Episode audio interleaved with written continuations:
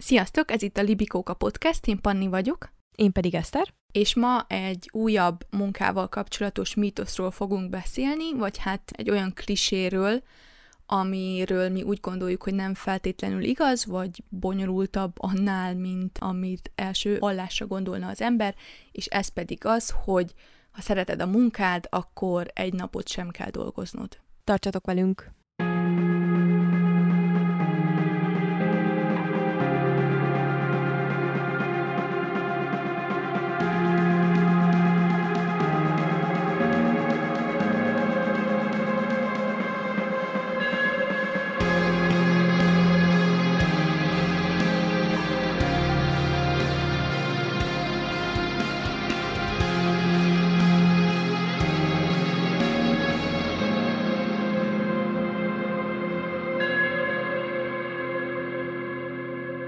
A téma egyébként nekem az egyik kedvenc témám, mert az elmúlt évek során többször is változott a véleményem erről a kérdésről, és igazából most is azt érzem, hogy ez egy kicsit komplexebb annál, hogy ki lehessen jelenteni, hogy ez most akkor igaz, vagy nem igaz, de összességében azzal egyetértek, hogy ez ennél jóval bonyolultabb, és mindketten ugye olyan munkában dolgozunk per pillanat, ennek van értelme, hogy munkában dolgozunk? Szóval olyan munkát végzünk, amit amúgy szeretünk csinálni, de abban mindketten egyetérthetünk, hogy ettől még munkának éljük meg. Köszönjük szépen, ennyi volt a mai epizód, jövő héten találkozunk.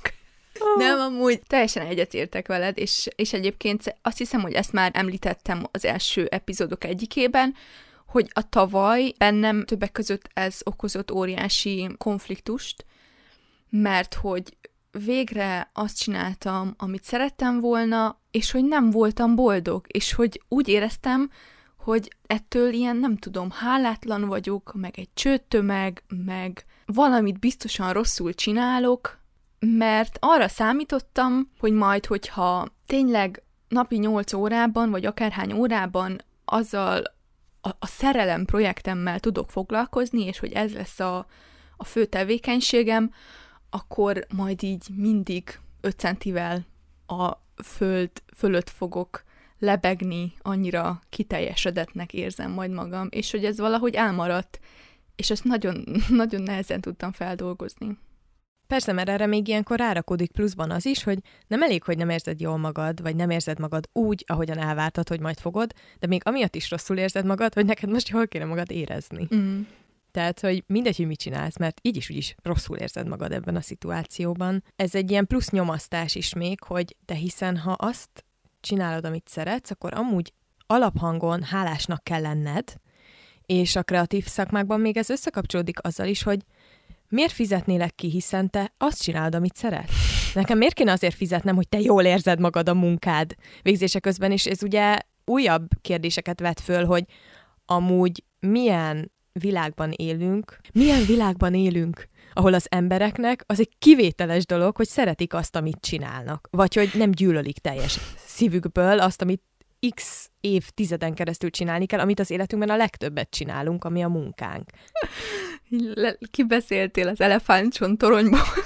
De hogy így érted? Tehát, hogy Persze. az miért nem mindenkinek az kéne legyen amúgy az élet célja, hogy szereti, amit csinál, és akkor itt van nálam mindig az összeütközés, hogy viszont attól még, hogy szeretem, amit csinálok, attól még a munkám munka marad.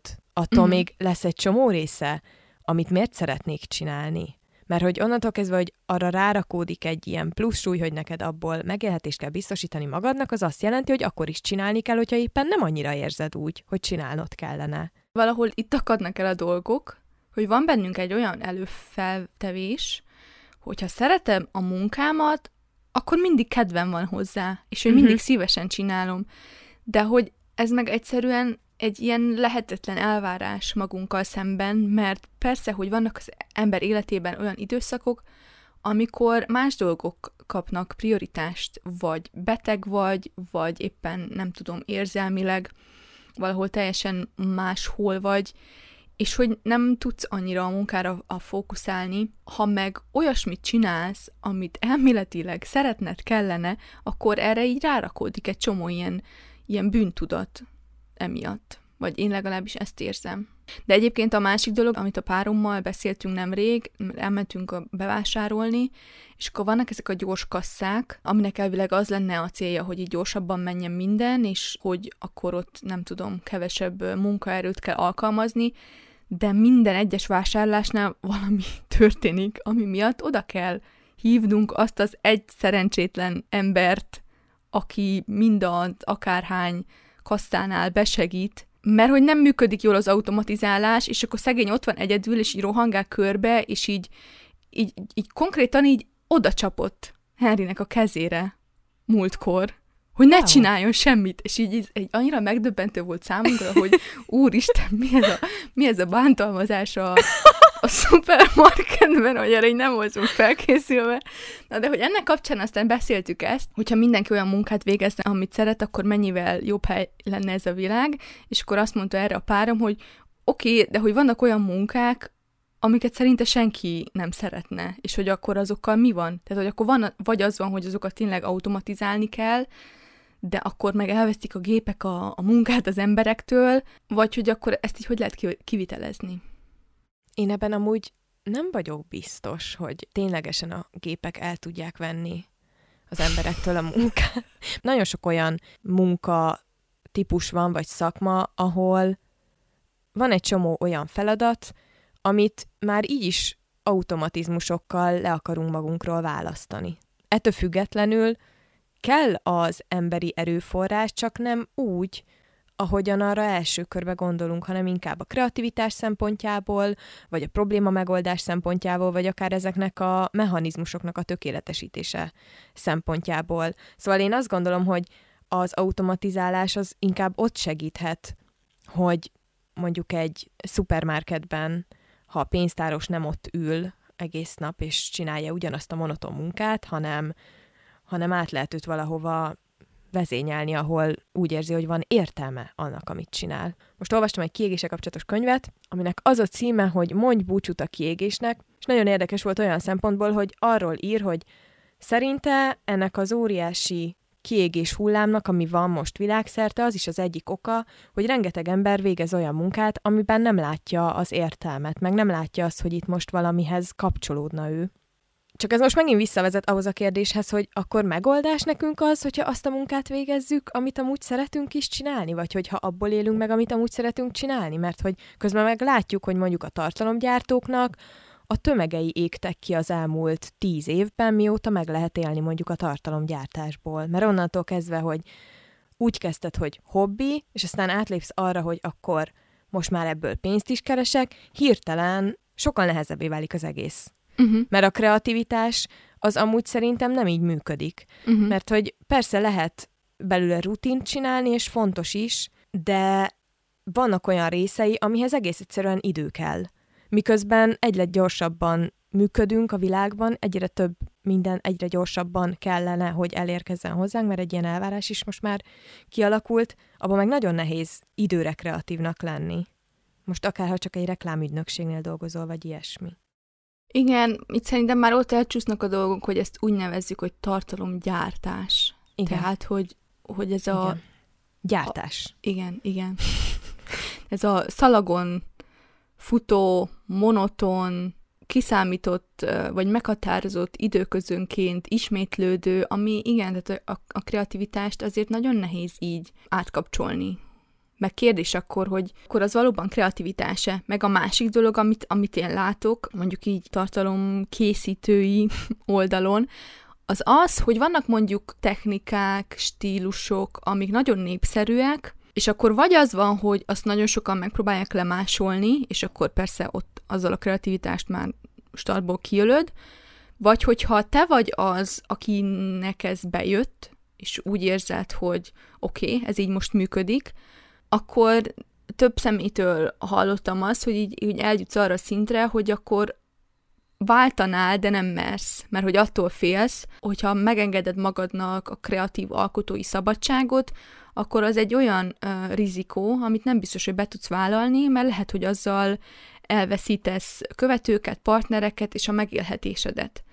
Tehát, hogy igen, attól a pillanattól kezdve, hogy, hogy pénzt kapcsolsz egy tevékenységhez, ott már teljesen átértékelődnek dolgok, meg megváltoznak a prioritások. És emiatt bonyolult ez szerintem, vagy, vagy emiatt nagyon veszélyes ezt mondani, hogy ha szereted a munkádat, akkor az nem is munka. Tehát akkor az, az nem, nem fogsz dolgozni, hanem csak így örülni fogsz minden nap, hogy azt csinálhatod, amit szeretsz. Igen, és akkor ehhez, ehhez kapcsolódnak azok az ilyen idézetes képek, amiket a nagyokos emberek mondtak, hogy nincs értelme olyan életet élni, ahol te nem úgy pattansz ki minden nap az ágyból, hogy alig várod, hogy azzal foglalkozzál, amit szeretsz, és hogyha nem olyan munkád van per pillanat, vagy nem így érzed magad, akkor valamit rosszul csinálsz. Tehát megint a te hibád az egész, te rohadék, azt csináld, amit szeretsz, azt nem tudsz úgy kipattani az ágyba, hogy alig várod, hogy belevesd magad. Ami valahol megint a, szerintem a rendszernek a torz elvárása, hogy mm. nekünk az kell, hogy az emberek abból is pénzt csináljanak, amit amúgy hobbiként csinálnak, és onnantól kezdve, hogy pénzt csinálnak belőle, neked minden nap még szeretned is kell.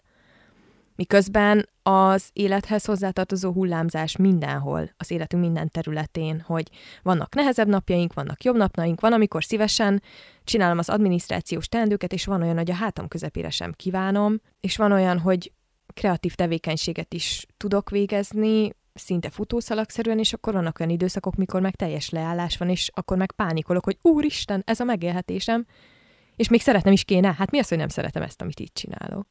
Amúgy azon gondolkozok most, hogy, hogy lehet, hogy ez összekapcsolható a hustle culture-rel, meg azzal, hogy hát neked van egy monoton munkád, amit nem szeretsz, mondjuk, de ki tudod fizetni belőle a számlákat, és mellette van időd a tényleges hobbiaidra, és hogy nem érzed azt a munkádban, hogy az mennyire kiteljesítő lenne, de hogy egyébként meg elégedett vagy az életszínvonaladdal, akkor az a kapitalizmusnak nem jó. Tehát, hogy a, a kapitalizmus szempontjából jobb az, hogyha folyton ezt súlykoljuk az emberekbe, hogy neked muszáj többet akarnod, és már pedig neked meg kell keresni azt a munkát, amit szeretsz, és ha szereted azt a munkát, akkor nem fog zavarni, hogy mondjuk napi 12-15 órát dolgozol, és folyton fáradt vagy, és muszáj mindenféle anyagi javakkal kompenzálnod a boldogtalanságodat, ami amiatt alakul ki, hogy egyébként azt csinálod, amit szeretsz, de semmi másra nincs időd adott esetben, vagy azt csinálod, amit szeretsz, de nem tudod élvezni, és emiatt van bűntudatod. Szóval, hogy ez jött most eszembe, hogy lehet, hogy ez is egy ilyen mesterségesen kialakított mézes madzag, aminek az a célja, hogy te tönkre magad. Köszönjük, Panni, ezeket a vidám gondolatokat. Szerintem ott is hibás ez az egész gondolkodás, hogy rápakoljuk az életünk egyetlen egy területére az összes elvárásunkat hogy az elégítsen ki minket, mint kreatív terület, okozzon nekünk folyamatos, nem szűnő boldogságot, legyen élvezetes végezni, és soha ne legyen visszaesés, vagy, vagy soha ne legyen olyan, hogy éppen nem szeretnénk azt csinálni, ezt a tevékenységet. És még keres is jól vele. És még tartson is el, igen, vagy ha nem csak arra vágysz, hogy tartson el, akkor biztosítson olyan életszínvonalat, amit a guruk szerint neked élned kellene. Egyébként ebben a könyvben, amit az előbb említettem is, nagyon sok olyan történet van, ahol emberek a munkájukon kívül találnak maguknak valamilyen olyan tevékenységet, most ez lehet egy önkéntesség, de lehet csak annyi, hogy szociális kapcsolatokat építenek ki, amit barátságnak hívunk, hogyha nem így akarok fogalmazni. Nagyon sokszor az már segíthet például a kiégés elkerülésében, amikor a fókuszt levesszük a munkáról. Na de onnantól kezdve, hogy neked ez úgy van átadva ez a csomag, hogy most, hogy azt csinálod, amit szeretsz, innentől kezdve neked állandóan a felhők felett kell járni, akkor abból automatikusan következik, hogy akkor is szívesen dolgozol, amit mondtál, amikor éppen mondjuk valami más csinálnál, mondjuk a hobbidat vagy ilyenek. Mm. És nekem ez a legnagyobb előrejelzés általában a kiégés spiráljába lefelé vezető úton, amikor azt érzem, hogy a hobbim helyett inkább dolgoznék, de nem azért, mert feltétlenül, vagy hogy mondjam, tehát hogy van, hogy szeretem csinálni, és akkor van, hogy bekerülök a flowba, és akkor észre se veszem, hogy eltelik az idő, és tök jó meg minden, de igenis meg kell, hogy legyen ennek az egésznek a kerete, még akkor is, hogyha szeretem amúgy csinálni. Igen, itt felmerül szerintem az, hogy vannak-e még hobbiaink, és hogy mit uh-huh. jelent a hobbi, és hogy bennünk van az, hogy ha valamit szívesen csinálunk, azzal már egyből pénzt is szeretnénk keresni. Például így, így a tegnap így azon szórakoztam, hogy így felmerült ez, hogy, hogy így mondtam, hogy egyébként szerintem szívesen lettem volna virágkötő, és akkor mondta a párom, hogy de még simán megtanulhatom, és akkor innen már így persze egy, egyből elindult bennem, hogy de ha megtanulom, hogy hogy kell virágkötőnek lenni, akkor esetleg lehetnék mondjuk rendezvényszervező, és hogy az milyen vagány lenne, azért is jobb lenne, mert azt lehetne többnyire offline végezni, és hogy lehet, hogy így teljesen így át kellene gondolnom az életemet, és akkor így, öt perc alatt már így így elképzeltem, hogy milyen lesz a rendezvény szervező életem, annyiból, hogy az esküvőnkről megmaradt csokrokból csináltam egy kisebb csokrot, és így ebből a ebből a három perces tevékenységből aztán így a teljes életemet így lepergettem a szemem előtt, hogy mit fogok ebből kihozni. Szerintem ez megér amúgy egy külön epizódot, hogy tényleg monetizálni kell minden hobbit, amink van. És hogy egyáltalán hogyan lehet úgy hobbit választani magadnak, vagy úgy hobbit csinálni, hogy így helyre rakod ezeket a hangokat a fejedbe, hogy amúgy ezt most posztolhatnám az Instagramra, Mm. Vajon hány, hány kedvelést hozna? Hm? Hm? Mert hogy nekünk ugye a, úgymond a munkánknak egy része a tartalomkészítés is. És a tartalomkészítésben, amikor életmód blogger vagy vlogger vagy, akkor abban benne van az egész életed. Igen, itt ami még megütötte a fülem, amikor mondtad, az az volt, hogy nagyon fontos szempont ebben az egészben, hogy látod-e értelmét annak, amit csinálsz. És így a tavaly nekem meg ez volt így a másik ilyen nagy gödör a munkavégzésemben, hogy elindítottam ezt a magazint, mert azt éreztem, hogy magyar nyelvterületen hiányosság van ilyen típusú tartalmakból, és hogy én szeretnék ezen változtatni, és hogy azt reméltem, hogy ezzel tenni tudunk valamit közösen a nagyobb jóért, és a bolygó megmentéséért, és ilyen nagyra törő vágyaim voltak, és aztán, aztán voltak olyan események, amik így nagyon kipukkasztották ezt, ezt a lufit, és azt éreztem, hogy úgyis mindegy, és úgy sincs értelme az egésznek, és úgyis mi meghalunk. Szóval jó időszakon mentél keresztül. Igen. Igen, de hogy úgy meg akkor nagyon nehéz tényleg.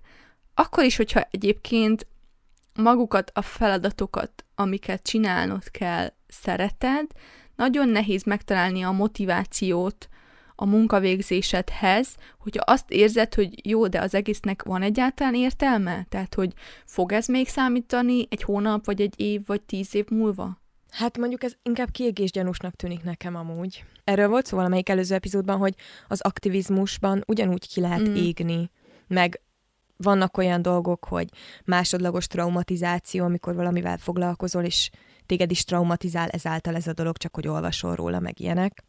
És ennek egyre kitettebbek vagyunk szerintem, így a modern világban. Én azt érzem, hogy a legtöbb nyavaját ezek a teljesen irreális elvárások okozzák. Most pont egy olyan héten vagyok túl, így csütörtökön már úgy érzem, túl vagyok a héten, amiben azt éreztem, hogy napi szinten küzdök az átlagos, az átlag alatti motivációmmal munka szempontjából. Tehát, hogy azok a feladatok, amik amúgy tudom, hogy mennyi időt vennének igénybe, most kétszer annyi időbe telnek, és akkor erre még rájön plusz az, hogy rá kell vennem magam, hogy leüljek és megcsináljam. És akkor ugye beindul ilyenkor az emberben a, egyből a bűntudat, hogy mekkora izé vagyok, hogy én most azt csinálom, amit szeretek, mi az, hogy nincs kedvem leülni, mi az, hogy nincs motivációm, szégyeljem el magam, bezzek, ha egy gyári munkás lennék, akkor nem lenne. Tehát, hogy nagyon könnyű beesni ebbe, és akkor az, arra jutottam, hogy de ez egy teljesen irreális elvárás. Mm.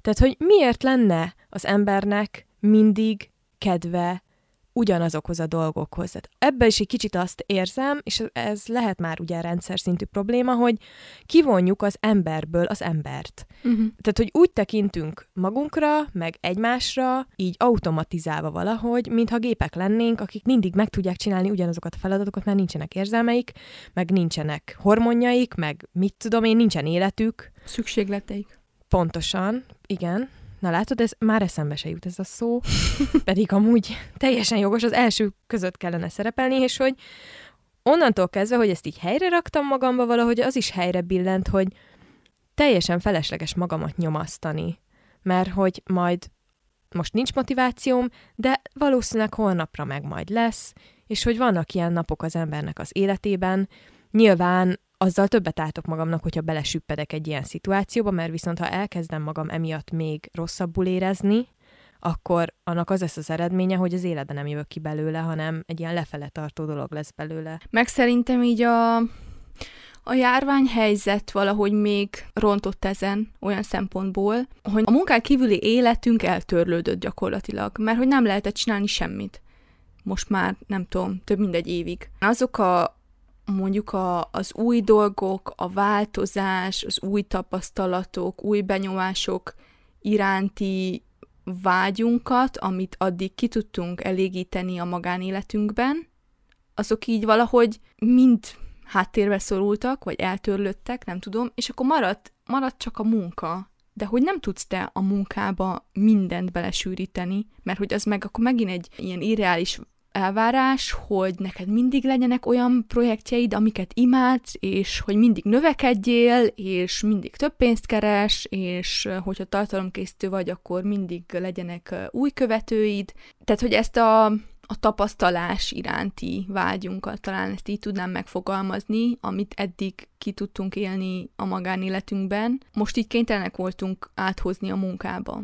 Bár szerintem nagyon sok embernek ö, járványhelyzeten kívül is ez a valósága, akik mondjuk ilyen, a, egyébként is ilyen napi 12-15 órákat dolgoznak, akkor meg effektig nincs időd. Csak én ezzel kapcsolatban érzem azt, hogy egy kicsit rossz irányba viszi ezt az egész diskurzus, nem ami köztünk van, hanem társadalmi szinten, amikor mi azt mondjuk, hogy ha egy multicégnél dolgozom, általánosan jobb fizetésért, akkor fogjam be a számat, mert bezzeg, aki egy gyártósoron van, annak még az a luxusa sincs meg, hogy ilyen first world problémekkel küzdjön. Nem tudom erre mi a jó magyar kifejezés amúgy. Első világbeli probléma. Mert önmagában szerintem a privilégium például, hogy mondjam, más típusú problémákat fog előhozni, és egy multinál is tudsz annyit dolgozni, hogy beledögölj, szó szerint.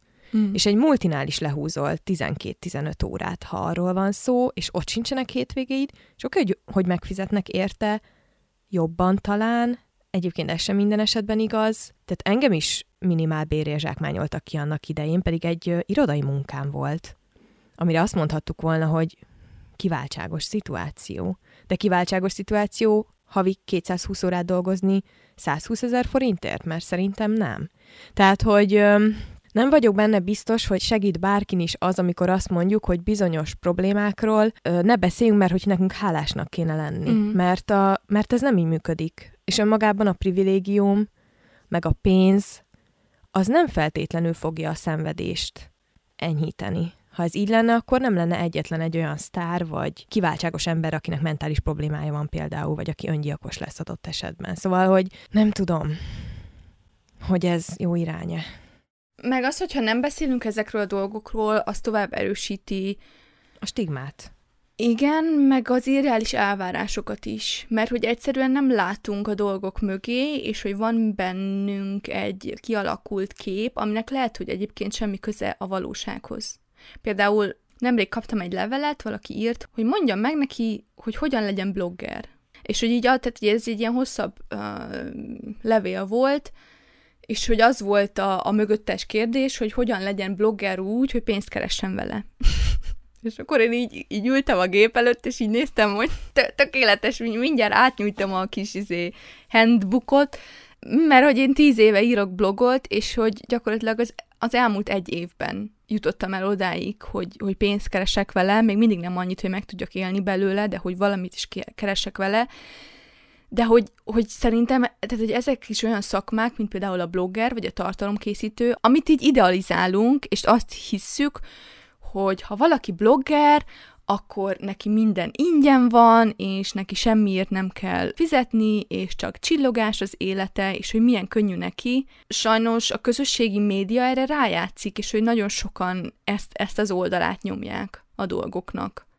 De nem lehet, hogy egyébként ez az egész, ez a témánk is, hogy ha azt szereted, amit csinálsz, akkor sose kell dolgoznod, meg ez is, amit most elmesélsz, ez valahol abból táplálkozik, hogy megnőtt a kereslet az ilyen instant siker, instant boldogság, instant jó élet iránt, hogy lehetőleg minél kevesebb munkával, azonnal a csúcson lenni, és közben nem mögött az van, hogy ha a csúcson vagy, akkor biztos, hogy sokkal jobb az életed, mint most. Mm. Ami nem igaz. Tehát ez egy illúzió, és én ezt is próbálom magamban helyre tenni, hogy az életnek tényleg könnyűnek kéne lennie? Mert hogy most ezt, tehát, hogy értse mindenki a lehető legjobban, mert nem azt mondom, hogy akkor rendben vannak rendszer szintű problémák, meg a kizsákmányolás, nem erre gondolok. De az valahol nagyon bosszant, amikor azt látom, hogy emberek azért indulnak el egy irányba, mert attól azt remélik, hogy nagyon gyorsan meggazdagszanak, és onnantól kezdve az élet nagyon jó lesz.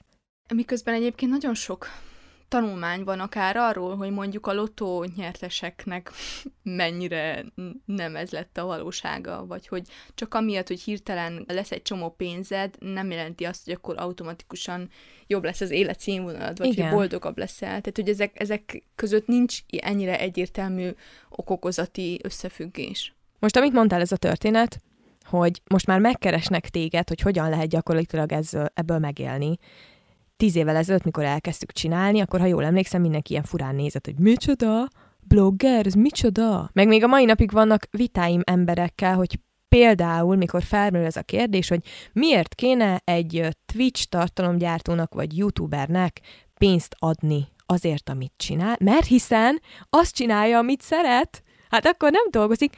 Erről mindig az jut eszembe, hogy ez egyrészt egy sokkal keményebb munka, mint amilyennek elsőre tűnik, mert ha videós vagy, akkor műsorszerkesztő vagy, marketinges vagy, operatőr vagy, hangmérnök, vágó, koncepciófelelős, stb. stb.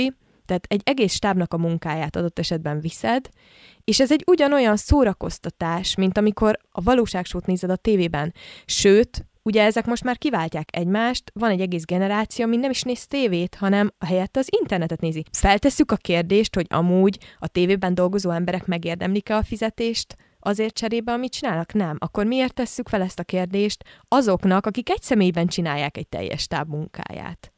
Hogyha mindenkinek egyértelmű, hogy a színészeket és a rendezőket és a producereket és az operatőröket kifizetik, és hogy amit a tévében látsz, azért valaki fizetett, és hogy te is fizetsz mondjuk annak a szolgáltatónak, hogy a képernyődön megjelenjen az a film, és hogy a filmek között vannak reklámok, és hogyha ezt így mindenki el tudja fogadni, akkor miért háborodnak fel az emberek azon, hogyha egy youtuber is szeretne mondjuk pénzt kapni a munkájáért. Bár szerintem a színészekről is azért úgy gondolják az emberek, nem, hogy azt csinálják, amit szeretnek? Szóval, hogy még csak ezt se tudod felhozni érvként, hogy igen, de a youtuber ingyen is megcsinálhatná, mert ő szívesen csinálja.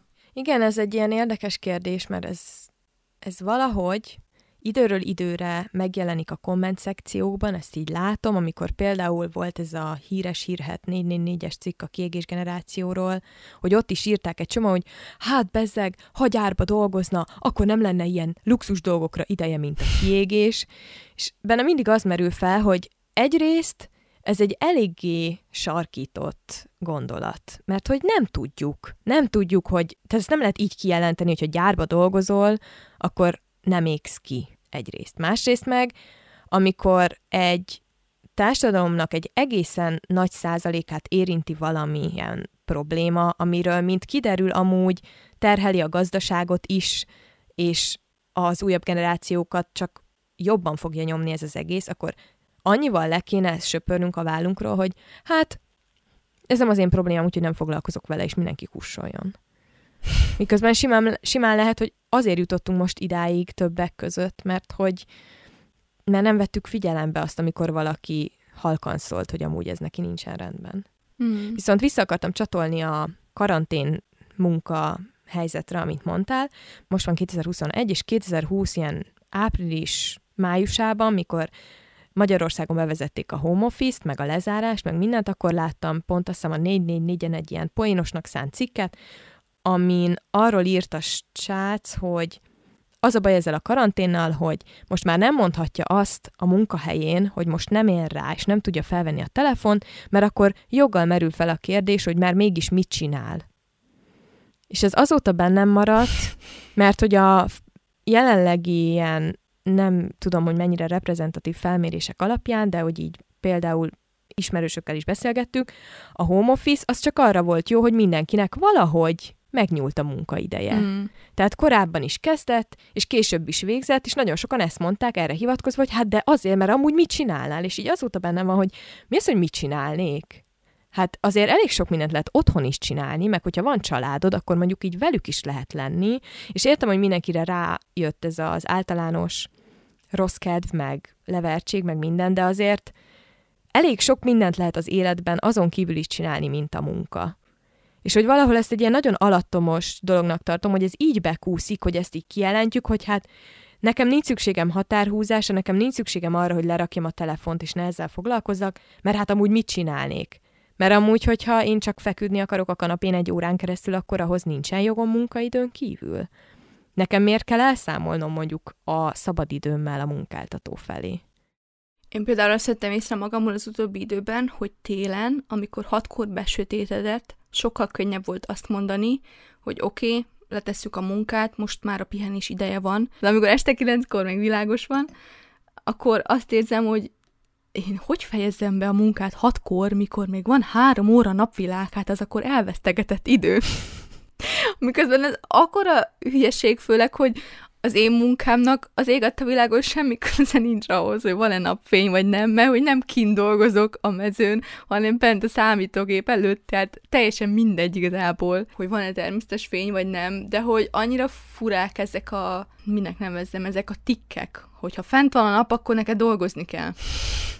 Hasznosnak kell lenned. Miközben igen, tehát hogy most például az van, hogy így, így a héten kaptunk egy új társasjátékot, és így annyira kimerültek voltunk minden este, hogy még arra sem volt energiánk, hogy felavassuk az új játékunkat. Vagy Tehát meg... még a pihenéshez is túl fáradtak vagy. De tényleg. Tehát, hogy így elkezdtünk megnézni egy videót, hogy hogy kell játszani, és aztán elvesztettük a fonalat, és így utána így feladtuk, és akkor, akkor inkább csak sorozatot nézünk. És így, így most már mondjuk, hogyha ha nyolckor ülünk le sorozatot nézni, akkor az úgy oké, okay, de hatkor például nem tudnám ezt megcsinálni mert akkor azt érezném, hogy ez időpazarlás. És ilyenkor azért annyira haragszok magamra, hogy mi ez a hozzáállás az élethez. Igen, de mi lenne, hogyha ez, erről az egészről így egy kicsit lejjebb vennénk a nyomást, és egyszerűen csak annyit mondanánk, hogy az egy jó útra való, meg életcél, hogy mondjuk az alapján válasszál szakmát, amit éppen szeretsz, meg ami iránt éppen érdeklődsz. Mert hogy arra emlékszem mondjuk gimiből, hogy azokat a tárgyakat, amik iránt érdeklődtem, azokat ténylegesen sokkal könnyebb volt csinálni. Uh-huh. És biztos vagyok benne, hogy ha szereted a munkádat, akkor azt azért könnyebb csinálni, mint azt a munkát, amit szívből utálsz, és hogy én azt is megéltem, hogy minden típusú munkába lehet találni valamit, amit szeretsz. Uh-huh. De ez nem jelenti azt, hogy az nem munka. Ez nem jelenti azt, hogy attól még annak vannak olyan kötelezettségei, meg olyan keretei, amiket akkor is teljesítened kell, hogyha éppen nincsen hozzá kedved. És lehet, hogyha így állunk hozzá, akkor egy kicsit az levesz a súlyból, mert azzal a részével viszont egyetértek ennek a gondolatmenetnek, hogy ha azt csinálod, amit szeretsz, akkor azt általánosságban jobb csinálni, mint ha azt csinálod, amit amúgy nem szeretsz, munka szempontjából. Uh-huh. Mert közben sokszor gondolkozom azon, hogy iszonyú sok időt töltünk a munkánkkal, tényleg rengeteget, tehát az életünk nagy része munkával telik. És ilyen szempontból az egy reális cél kéne, hogy legyen, hogy akkor már az, amivel az életed nagy része telik, azt legalább szeres csinálni. De a szeretni valamit csinálni, most csak nézzük meg a párkapcsolatokat. Én tíz év vagyok párkapcsolatban, és szeretem a férjemet, de vannak pillanatok, amikor nem kedvelem őt. És hogy ez valahol normális szerintem, mert hogy ahogyan magunkkal is vagyunk néha úgy, hogy nem kedveljük magunkat annyira. Tehát ez valahol megint egy ilyen teljesen irális, maximalista, perfekcionista elvárás, hogy a dolgoknak tökéletesnek kell lenniük, be kell állniuk úgy, és amúgy te se változhatsz, tehát amit most szeretsz csinálni, azt szeretned kell életed végéig, ahelyett, hogy hagynánk arra teret, hogy megváltozzon az ízlésed megváltozzon, az igényed megváltozzon, a munkakör, ami iránt érdeklődsz. Most, hogyha téged érdekel a virágkötés, elmész egy ilyen tanfolyamra, és rájössz, hogy amúgy te ezt akarod csinálni, akkor miért ne csinálhatnád ezt? Addig, amíg ez a dolog feltölt és érdekel, aztán lehet váltani. Igen, de ez is egy ilyen uh, stigma szerintem. Tehát, hogy azokra az emberekre, akik nagyon gyakran váltanak szakmát, azt szokták, vagy nem tudom, azokat így lenézzük, vagy azt mondjuk, hogy hát azok nem tudják, hogy mit akarnak csinálni, igen, meg hogy nincs, nincs bennük elég kitartás, meg hogy így csak ugrálnak egyik dologról a másikra. Én Tehát, ezektől az emberektől, akik ezt kérdezik, én azt kérdezném, hogy te, aki bennülsz 20-30-40 éve egy munkahelyen, amúgy még mindig szereted azt csinálni? Hmm. Mert van különbség, a, mármint ezt most úgy értem, hogy belefásultál-e már totálisan. Uh-huh. Van az, amikor már rohadtul utáld az egészet, az egész életedbe is belefásultál már, de azért megmondod a másiknak, projektálva a saját félelmeidet, hogy de te nehogy ugrabugráljál itt, mert az nem járja, mert az a rendes életút, hogy te kijössz az egyetemről, beülsz a munkahelyedre, és 40 év múlva felállsz. Egyrészt ezt ma már nem lehet megcsinálni, tehát alig van olyan munkahely, most már nálunk Magyarországon a, a szerintem a közigazgatásban sem lehet ezt feltétlenül megcsinálni, mert jön egy leépítés, és akkor mit kezdesz magaddal? Most azon gondolkozok egyébként, hogy volt nekem az, az irodai munkám, aminek semmi köze nem volt ahhoz, amit én egyébként szívesen csinálok. Viszont voltak olyan részei, amit nagyon tudtam élvezni, és amikor meg kijöttem onnan, akkor meg tudtam azokkal a dolgokkal foglalkozni, amit tényleg szeretek, és hogy abban az időszakban egyébként nagyon jól éreztem magam, meg hogy tudtam magamra figyelni, meg azon gondolkozni, hogy jól van, akkor tényleg mit akarok az élettől, és hogy mégis azért egy idő után olyan szempontból fásultam bele, hogy azt éreztem, hogy jó-jó, de milyennek az értelme? Vagy hogy, hogy nem érzem azt, hogy én ezzel a munkával hozzáadnék a világhoz vagy hogy értéket teremtenék, vagy nem tudom, hátrahagynék valamit magam után.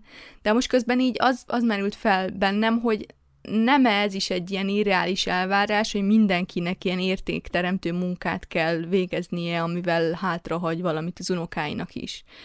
Mert hogy szerintem egyébként nem csak az a, az az értékes, amit mondjuk, vagy például az a könyv, amit 50 év múlva is majd olvasnak, hanem ugyanúgy a szupermarket eladónak a munkája is ér- értékes tud lenni, hogyha mondjuk ő azt úgy végzi el, hogy a vásárlóknak a napját könnyebbé teszi, vagy hogy, hogy segít nekik. Tehát, hogy, hogy az értékességet nem a maradandóságban kellene szerintem feltétlenül mérni, hanem abban, tehát hogy ha már valakinek a napját te jobbá teszed azzal, amit csinálsz, az már egy óriási érték tud lenni.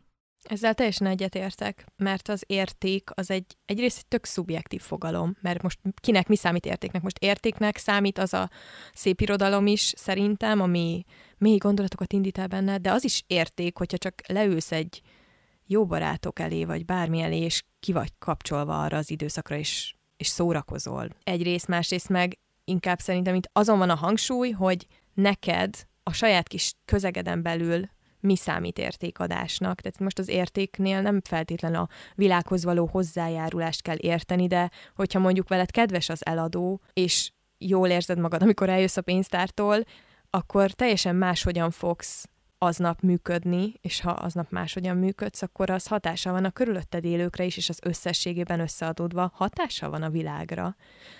Csak ennek van az a formája, dolgoztam fast fashion cégnél, amikor Pont akkor néztem meg azt a filmet, a The True Costot, ami ugye arról szól, hogy hogyan is készülnek ezek a ruhák, és mekkora kizsákmányolás van, és nem sokkal később fel is mondtam, ahol meg előadják ezt a, és ez biztos ez is kapitalizmus leszármazott izé valami, hogy mekkora értékekkel működik ez a cég, és hogy ez is, ez is érték, meg az is, és azzal, hogy te így dolgozol minimálbérért, azzal is hozzájárulsz ahhoz, hogy a világot jobbá tegyed, és akkor ott ülsz, hogy tényleg? Meséljetek még, tényleg? Miután viszitek az égetőbe a visszahozott ruhákat?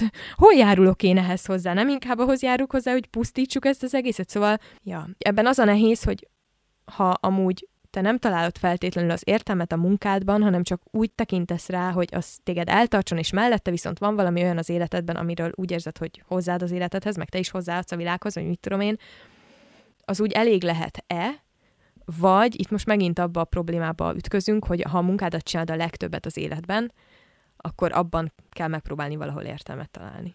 Igen, ezen gondolkoztam, hogy az úgy tud-e működni, hogy nem a munkádban találod meg az életed értelmét, hanem azzal csak pénzt keresel, és azon kívül csinálsz valamit, ami, ami nagyon feltölt. És egyébként Izlandon, amikor én pincérkedtem, és mellette a blogot írtam, akkor ez például működött. Tehát, hogy azt, azt én úgy nagyon szerettem. De hogy mégis bennem volt az, hogy jó-jó, de ez nem az, amit csinálni akarok, és hogy nekem saját vállalkozás kell. Igen, ezen én is átmentem. De hogy így nagyon nehéz nekem egyébként ezt így visszamenőleg megbeszélni magammal, hogy ez egy bel- belülről vagy kívülről érkező vágy vagy elvárás volt-e? Nekem erre most az jutott eszembe, hogyha mondjuk most felszámolnám a vállalkozásomat, és már maga kifejezés visszamennék dolgozni, hogy azt a társadalom például egy kudarcként mm. értékeli. És közben meg mi milyen alapon döntjük el egy másik embernek a döntéseiről, hogy az, tehát milyen alapon értékeled? Értékelem, igen, egy másik embernek az életben hozott döntéseit, amikor csak az kéne, hogy számítson, hogy neked, ahogyan éppen érzed magad, amilyen gondolatok mentén te eljutottál egy döntésre, hogy azt téged akkor közelebb vissza az, hogy jobban érezd magad az életedben. Mm. És a jobban érzed alatt nem feltétlenül a boldogságot értem nagybetűvel, amit nem tudunk amúgy se detektálni, hogy micsoda, hanem hogy az a te élethelyzetedhez éppen megfelelő döntés. Mm. Még mindig az egészben a tanulság, hogy másokhoz viszonyítva érezzük magunkat rosszul bizonyos élethelyzetekben, és nem amiatt, mert mi feltétlenül rosszul éreznénk magunkat döntések vagy szituációk miatt. Szerintem ez megint visszakapcsolható a hustle culture-höz, meg ahhoz, hogy, hogy a vállalkozás a szintén ilyen idealizált dolog, Igen. hogy hogy ez az egy egyen... életstílus, jó? Igen, és hogy egyenlő a szabadsággal. Valahogy ez van, hogyha vállalkozó vagy, akkor szabad vagy, és hogyha alkalmazott vagy, akkor az egy rabba. Rabszolga. Igen. Akkor más üzletét építed. Mert kérdem én, hogyha más te szabadúszó álmát. vagy, igen, bocs, más álmát, elnézést, nem üzlet, álom. Ha szabadúszó vagyok, azzal nem ugyanazt csinálom, csak más kereteken belül amúgy. Te szabadúszóként te ugyanúgy vállalkozó vagy, de ugyanúgy másoknak az álmát építed, amikor bedolgozol nekik. Hát meg kérdem én, hogyha mindenki ellenne a saját kis álmával, akkor hol tartanánk? Meg az nem a te saját álmod, hogy az életedben kényelmesen érezd magad? Tehát, hogy ezek ilyen nagyon jól hangzó szlogenek, de hogy önmagában az nem a saját álmomnak az építése, ha van nekem egy olyan állásom, ami biztosítja azt az életszínvonalat, amit szeretnék. Jó, de itt megint az jön be, hogy vannak jó álmok, és vannak rossz ah, álmok, uh-huh. Eszter.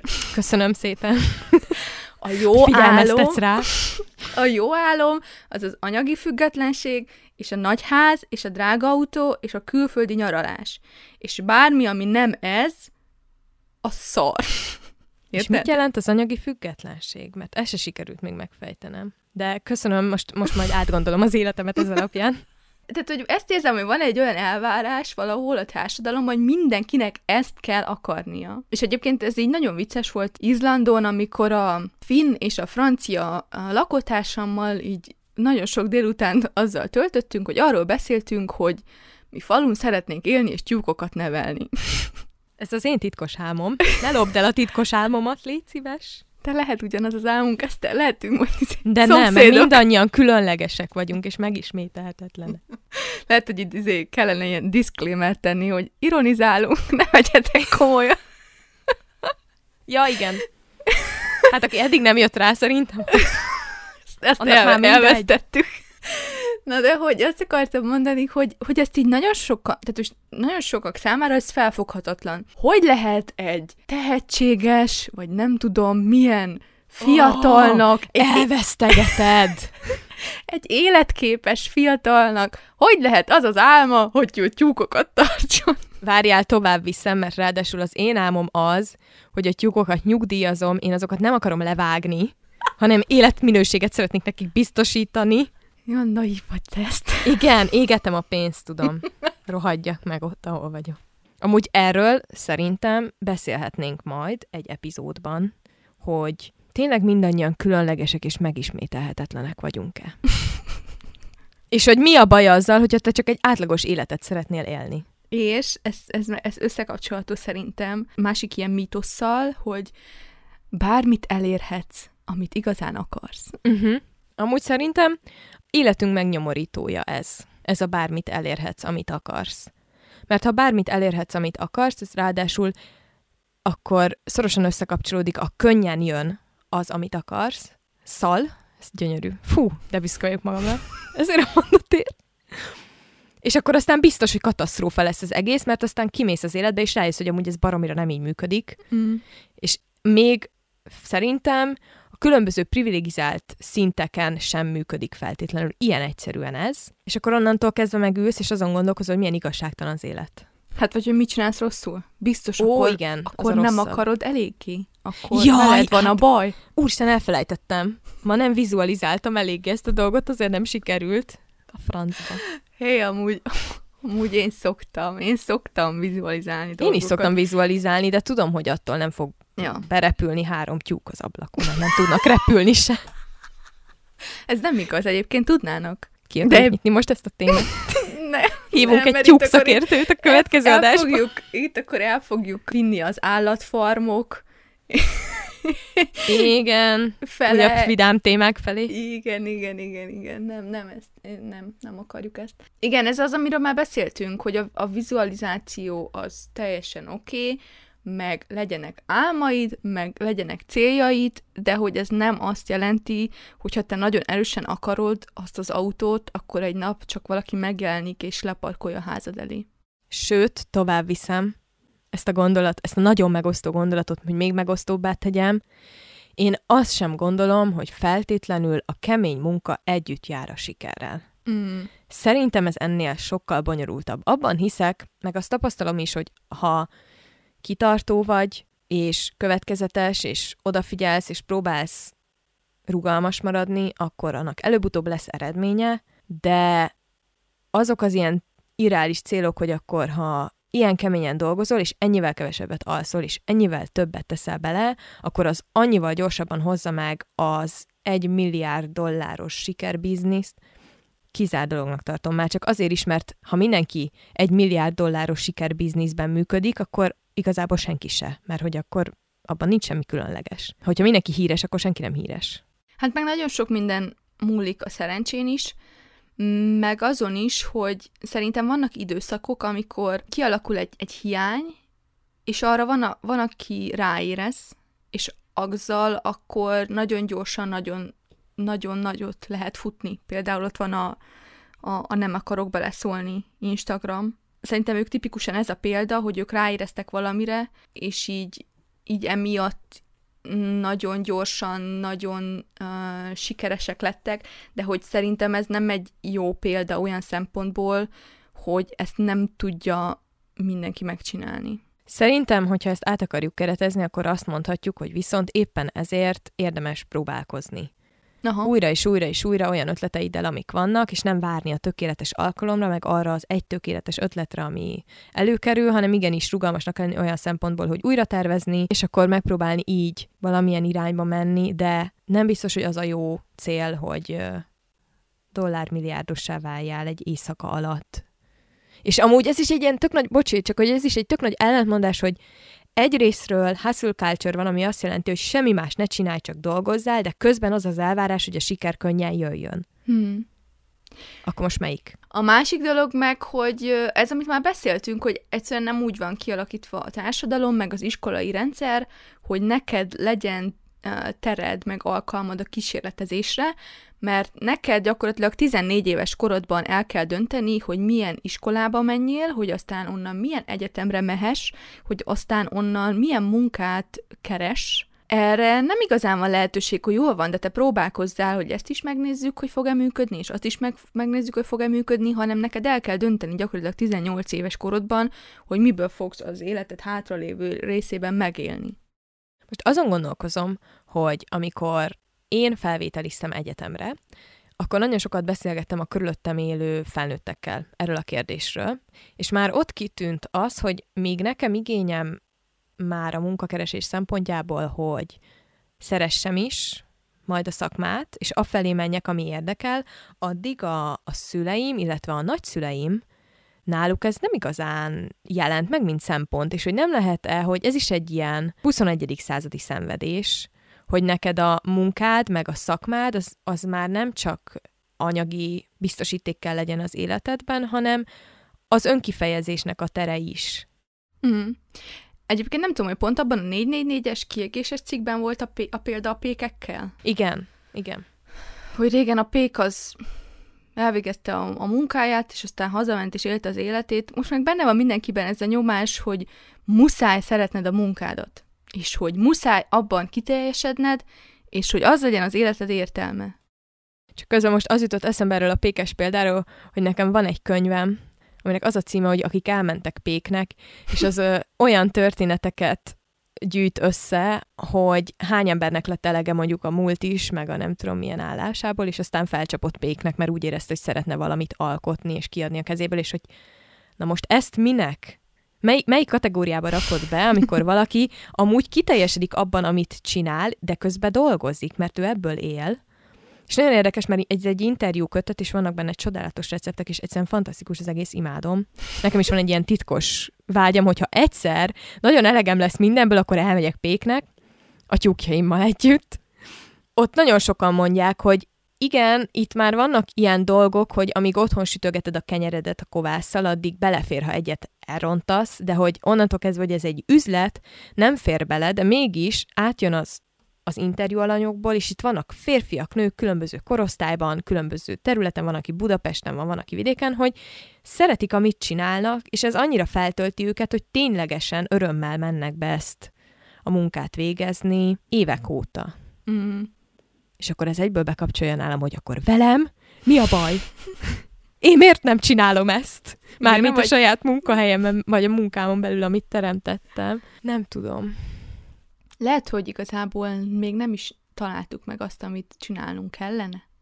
Egyébként eh, most ez így nem, tehát a viccet félretéve én ezen szoktam gondolkozni, hogyha vannak olyan időszakaim, amikor tényleg ennyire szenvedős nekem a magazin, akkor vajon az nem azt jelenti-e, hogy el kellene gondolkozni rajta, hogy a jó helyen vagyok-e, vagy azt csinálom-e valóban, amit, amit kellene. Csak hogy itt megint bejön azt tudod, hogy amit mondtál, hogyha abba hagysz egy projektet, akkor az kudarc, akkor feladtad, akkor nem voltál elég kitartó, szégyeld magad. De ezt nem én mondom. Csak hogy tudom, hogy nem te, tudom, hogy nem te mondod, csak itt eszembe, eszembe jutott az, amiről beszéltünk egy, egy előző epizódban, hogy én, hogy én milyen uh, gyakran maradtam olyan szituációkban, ami nagyon nehéz volt számomra, és abszolút nem élveztem, de hogy ki akartam tartani, legyen az a suli, vagy a munka, és hogy uh, szerintem ebben nagyon nehéz őszintének lenni magaddal, meg hogy óriási uh, önismeretre van szükség ahhoz, hogy, hogy ezt így magaddal meg tud beszélni, hogy oké, okay, de mi, mi az, ami belülről jön, és mi az, ami kívülről érkező nyomás. Akkor is, hogyha a kívülről érkező nyomást nem tudod így mondjuk egy konkrét személyhez kötni az életedben, hanem csak így, nem tudom, társadalmi szinten látod a példákat, amik így nyomasztanak.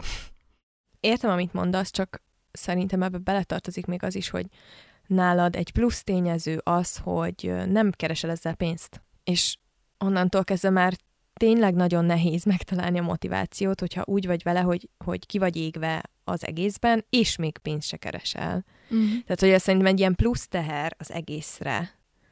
De most pont néztem egy videót, öt olyan dolog, amit senki nem mond el a, a vállalkozásról. És az egyik pont az az volt benne, hogy onnantól kezdve, hogy neked céged van, és vannak alkalmazottaid, ő hiába gondolkozik azon minden első negyed évben, hogy feladja az egészet a francba, mert már van egy olyan felelőssége, hogy mondjuk másoknak az életminősége az tőle függ, uh-huh. és hogy mhm. neki ki kell termelnie bevétel szinten azt, hogy ki tudja fizetni az alkalmazottait. És ezzel nagyon sokat szoktam gondolkozni, amikor arról beszélgetünk, vállalkozói szinten, hogy neked az lett az egyetlen célod, hogy egy óriási céget csináljál, hogy én akarom-e magamnak ezt, és nem azért akarom-e kicsibe tartani ezt az egészet, max egy-két alvállalkozóval együtt dolgozva, akiknek nem én vagyok az egyetlen bevételi forrása, hogy legyen egy ilyen exit jel ezen az egészen. Ha valaha úgy érzem, hogy szeretném ezt az egészet felszámolni, akkor ezt meg tudjam tenni, és ne az legyen, hogy, hogy saját magamnak felépítek egy ilyen arany kalitkát, amiből aztán nem tudok kijönni. De amúgy abszolút értelek, mert bennem például ebből a szempontból is nyomás van, annak ellenére, hogy nem én vagyok az egyetlen, aki nem, nem keres, vagy pont emiatt, hogy nem én vagyok az egyetlen, aki nem keres pénzt a magazinnal, hanem ugyan ott van a csapat, és hogy bennem ez így mindig ilyen óriási nyomás, hogy ők ingyen dolgoznak nekem, miközben ők nem nekem dolgoznak, hanem remélhetőleg magukért csinálják azt, amit csinálnak, csak hogy én ezt mégis mindig úgy élem meg, hogy neki, nekem kellene valamit adni nekik, és hogy ez nem működik, és hogy én emiatt egy szarember vagyok. Elég gyorsan eljutottál erre a következtetésre. Igen, ebbe az egészbe az a nehéz szerintem, hogy hogyan választod le magadról ezeket az elvárásokat, és hogy hol vannak ennek a határai a felelősségvállalásnak másokért. Hogy ebben az egész történetben ki a legfontosabb? Az, hogy te hogyan érzed magad nap, mint nap, ami nagyon gyorsan összeadódik hónapokká, meg évekké, és hogy ha mindenki magáért felelős, de közben másokért is, akkor ennek mik az észszerű szabályai, vagy azok a részei, amiket be kell tartani. Igen, meg itt bejön az, amit, amiről azt hiszem már beszéltünk, hogy nagyon nehéz uh, szétválasztani a munkádra kapott reakciókat a személyedre kapott reakcióktól. És hogy, hogy ezt így külön választani magadban, hogyha te a munkádban hibázol, akkor az nem egyenlő azzal, hogy mint ember kudarcot vallottál. És akkor onnantól kezdve nem fog szeretni senki. Mert szerintem valahol ide vezetjük vissza ezeket a dolgokat, hogy a saját, a saját értékünket mérjük. Másoknak a véleményében. Igen, meg a, a munkánk megítélése alapján. Ami egy veszett ügy, mert olyan nem lesz, hogy mindig mindenkinek tetszik, amit csinálsz. Mm. De közben mindenkinek más elvárásai vannak, meg más igényei, és iszonyú könnyű úgymond csalódást okozni, ami szerintem az egyik legszörnyűbb kifejezés a világon, mert nem gondolnám, hogy az a feladatunk, amíg nem követünk el emberiségellenes bűncselekményeket, hogy másoknak az elvárásainak próbáljunk megfelelni állandóan, úgy, hogy ahány ember annyi elvárással találkozunk. Igen, de valahol úgy érzem, hogy mindannyian csak nagyon szeretett hiányosok vagyunk. és hogy mindannyian vágyunk az elismerésre, és az elismerésnek a legkézenfekvőbb megnyilvánulási formája az a pénz, ezért harcolunk a, a magasabb pozíciókért, vagy a főnökünknek a dicséretéért, csak hogy nyilván ez itt az egész elcsúszik nagyon hamar. Szerintem nagyon nehéz függetleníteni magunkat a külső elvárásoktól, és ez önmagában amiatt is van, hogy emberek vagyunk, akik társas lények. Ugye a túlélésről szól az, hogyha szeretnénk megfelelni, csak a modern világban erre nincsen úgy szükségünk. Mm. Tehát úgy nincs szükség rá, hogy akkor kizárnak a sátorból éjszaka, azt megesznek a vadak. Mm. Hát igen, meg ez szerintem, igen, szerintem ez egyrészt a, a majomagy, Aha. mondatja velünk, másrészt meg a, ez a belső gyerek, tudod, aki, aki szintén, tehát hogy gyerekkorunkban szintén azért a szüleinktől függünk, és akkor azt, azt gondoljuk, hogy nekünk folyamatosan meg kell felelni nekik, mert hogyha nem, akkor kiraknak és éhen halunk, és hogy, hogy ezt azért visszük így magunkkal tovább felnőtt korba, és hogy úgy nehéz azt úgy tudatosítani, vagy úgy, úgy felelősséget vállalni magaddal szemben, hogy akkor most már neked kell gondoskodni magadról ez borzasztóan nehéz dolog ezt megtanulni, hogyha van valaki a közönség soraiban, aki ért ahhoz, hogy hogyan kell saját magadat szeretni, az Léci írja meg nekünk. Mert ezt mindenki mondja, hogy szeresd magad, fogadd el magad, te vagy önmagad legnagyobb ö, tudom, pajtása, és csak ennyi a feladat, hogy önmagadat túl teljesíts, de értem, hogy, hogy ne hasonlítgassam a saját dolgaimat mások dolgaihoz, hű, de furán hangzik ez, a saját eredményeimet mások eredményeihez, hanem csak saját magamat akarjam felülmúlni, de ez meg a perfekcionizmusnak, meg a maximalizmusnak a melegágya, amikor soha nem tudsz magaddal elégedett lenni. Mm. És talán ez a gond, hogy ez is, hogy ilyen fekete-fehéren állunk ehhez, hogy vannak sikerek és kudarcok, nem döntések vannak, siker van vagy kudarc van. Mm az életedben is, vagy jól csinálsz valamit, vagy rosszul, vagy szereted a munkádat, vagy nem szereted a munkádat, nincs köztes állapot. Miért nem lehet csak úgy ellenni? Néha. Igen. Miközben a, amúgy a fejlődéshez, meg a szintlépéshez, most nem anyagilag értem ezt, vagy státuszban, hanem akár csak mondjuk, ha valaki fotózik, akkor abban, hogy következő szintre tudjon lépni, van szerepe ezeknek az úgynevezett stagnálási időszakoknak is. Főleg, hogyha ha kreatív munkát végzel, akkor nagyon fontosak szerintem az ilyen üresebb periódusok, amikor újra tudod tölteni a tartalékaidat. Igen, igen. végletekben gondolkozunk, hogy vagy az van, hogy imádod a munkádat, és alig várod, hogy reggel legyen, és folytatni tud a feladataidat, vagy nincs kedved, utálod, nem akarsz semmit csinálni. És hogy én azt érzem magamon, hogy amikor az első jelét észreveszem annak, hogy most ehhez nincs kedvem, akkor ezt így nagyon felnagyítom magamban, és hogy úgy élem meg, hogy ez most mekkora probléma, és ami mondjuk azzal indult, hogy nincs kedvem megválaszolni egy e-mailt, ami lehet, hogy pont olyan, hogy nem is lenne muszáj megválaszolnom, mert hogy mondhatnám azt, hogy jó, nekem ez a témához semmi közöm, és hogy nem várhatja el tőlem senki, hogy így nem tudom, megmondjam például, hogy hogyan legyél blogger, mert hogy ez nem az én feladatom, Google it, vagy csak kezdjél el írni, és ennyi. Ráadásul ingyen. Igen, de hogy amikor van egy ilyen, hogy, hogy érzem, hogy lehet, hogy ezt nem lenne muszáj, de azért szeretném, mert hogyha nem csinálom meg, akkor megint szarember vagyok, uh-huh. és mhm. akkor, hogy ez elindít egy olyan lejtőn, hogy onnantól kezdve már semmihez nincs kedvem, ami a munkámhoz kapcsolható,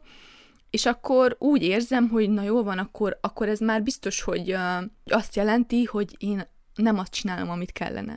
Ez egy kicsit olyan, mint a párkapcsolat kapcsán jöttem rá erre, hogy így azt is ilyen végletekben ért, éltem meg az elején a, a férjemmel, ez még mindig furcsa a férjemmel, hogyha ha egy pici konfliktusunk volt, akkor én már abból rögtön arra ugrottam, hogy úristen, hogy tudok én ezzel az emberrel együtt élni, mikor nem értünk egyet mindenben, és hogy nem vagyunk folyamatosan ebben a rózsaszín felhők felett lebegő állapotban, és hogy akkor ez biztos azt jelenti, hogy nekem őt el kell hagyni, és keresni valakit, akivel minden tökéletes lesz. Amiről tudom egyébként racionális fejjel, hogy ilyen nincs, de hogy azt érzem, hogy ezt a fajta nyomást a munkába is belevisszük, hogy azt érezzük, hogy akkor annak tökéletesnek kell lennie, és hogyha szereted, akkor mindig szeretni kell. Tehát, hogy nem lehet neked olyan pillanatod, amikor azt érzed, hogy me, jó, de most inkább sorozatot néznék. Most tegyük fel, hogy elfogadjuk, hogy a munka az az életünk nagy részét kitevő dolog, akkor azzal el kell fogadnunk azt is, hogy beszélnünk kell minél többet ezekről a felmerülő aggályokról, problémákról, kérdésekről, és nem csak elfogadni azt, hogy ez az életrendje, ez mostantól ez így működik, mindannyian beledögünk a munkába. Szóval szerintem ezen a legtöbbet az segít, amit mi itt is csinálunk, hogy beszélünk róla minél többet egymással is, meg másokkal is, hogy kinek mi a megélése. Mióta csináljuk ezt a podcastot, azóta egy pár embernek már elmertem mondani, hogy csinálom ezt a podcastot, és így az ismerősi körömből, mert az ismerőseim nagy része amúgy nem nagyon tud mit kezdeni ezzel az internetes uh-huh. tartalomfogyasztási, tartalomgyártá, tartalomkészítési dologgal. és uh, sokkal szélesebb körű ez az egész munkához való dolog, vagy probléma kör, mint ahogy én azt gondoltam. Uh-huh. Tehát mhm. én sokáig azt gondoltam, hogy ez egy ilyen vállalkozói specialitás, a határok nem tartása, meg stb. És most rájöttem, hogy tök mindegy, hogy ki hogy dolgozik, és hogy milyen munkarendben van, mert mindenkinek hasonló nyavajái vannak. Igen, de ez történik, hogyha nem beszélünk ezekről a dolgokról, akkor mindig azt hisszük, hogy a szomszédnál zöldebb a fű. Meg, hogy egyedül vagyunk a problémáinkkal. Igen. Igen. És hogy, és hogy ha ez nem működik, akkor nem baj, mert hogy megkérdezhetjük a szomszédot, hogy ő hogy csinálja, és hogyha nekünk is csak azt a tíz lépést kell megcsinálni, és akkor majd minden jó lesz. Igen, és akkor erre rárakódik ez az egész social media, hogy azt látjuk, hogy másoknak minden nagyon jó. Másoknak minden tökéletes, és akkor imádom azokat a posztokat, mikor valaki a világ legsikeresebb vállalkozója, image-be, és három hét múlva kiposztolja, hogy amúgy életem legnagyobb kiégésén megyek keresztül, de eljátszottam eddig, hogy minden mennyire fantasztikus, és ott Oh. szóval mindent fenntartásra kell kezelni, csak, csak ez egy nehéz dolog, amikor úgymond nem hihetsz a saját szemednek, meg benyomásaidnak sem, mert nem tudhatod, hogy igazából mi megy a másik oldalon. Igen, én, én pont ezen gondolkoztam egyébként ma, hogy úgy érzem, hogy annyi energiám megy el arra, hogy mindent megkérdőjelezek. Uh-huh.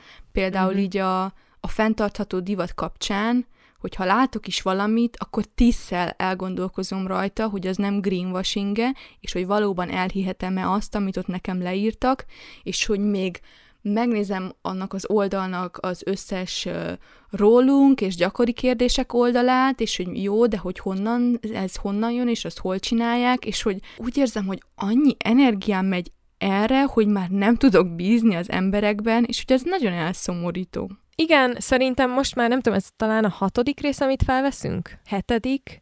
És én egyre inkább arra jövök rá, hogy nem nagyon fogunk szerintem így ilyen univerzális megoldásokat találni, hanem ez tényleg arra jó, hogy, hogy egy kicsit kinyissuk ezeket a témákat, és aztán ebből remélhetőleg mindenki, aki meghallgatja, elvisz valamit, és talán elkezdi azokat az automatizmusokat megkérdőjelezni, vagy kicsit máshogy nézni azokra a dolgokra, amiket amúgy alapvetésnek veszünk és elfogadunk, hogy ha azt csinálod, amit szeretsz, akkor az nem munka, hogyha elég pénzt keresel, akkor az automatikus boldogságot kell, hogy jelentsen, meg hogy ugyanúgy mivel töltjük az életünk nagy részét munka néven.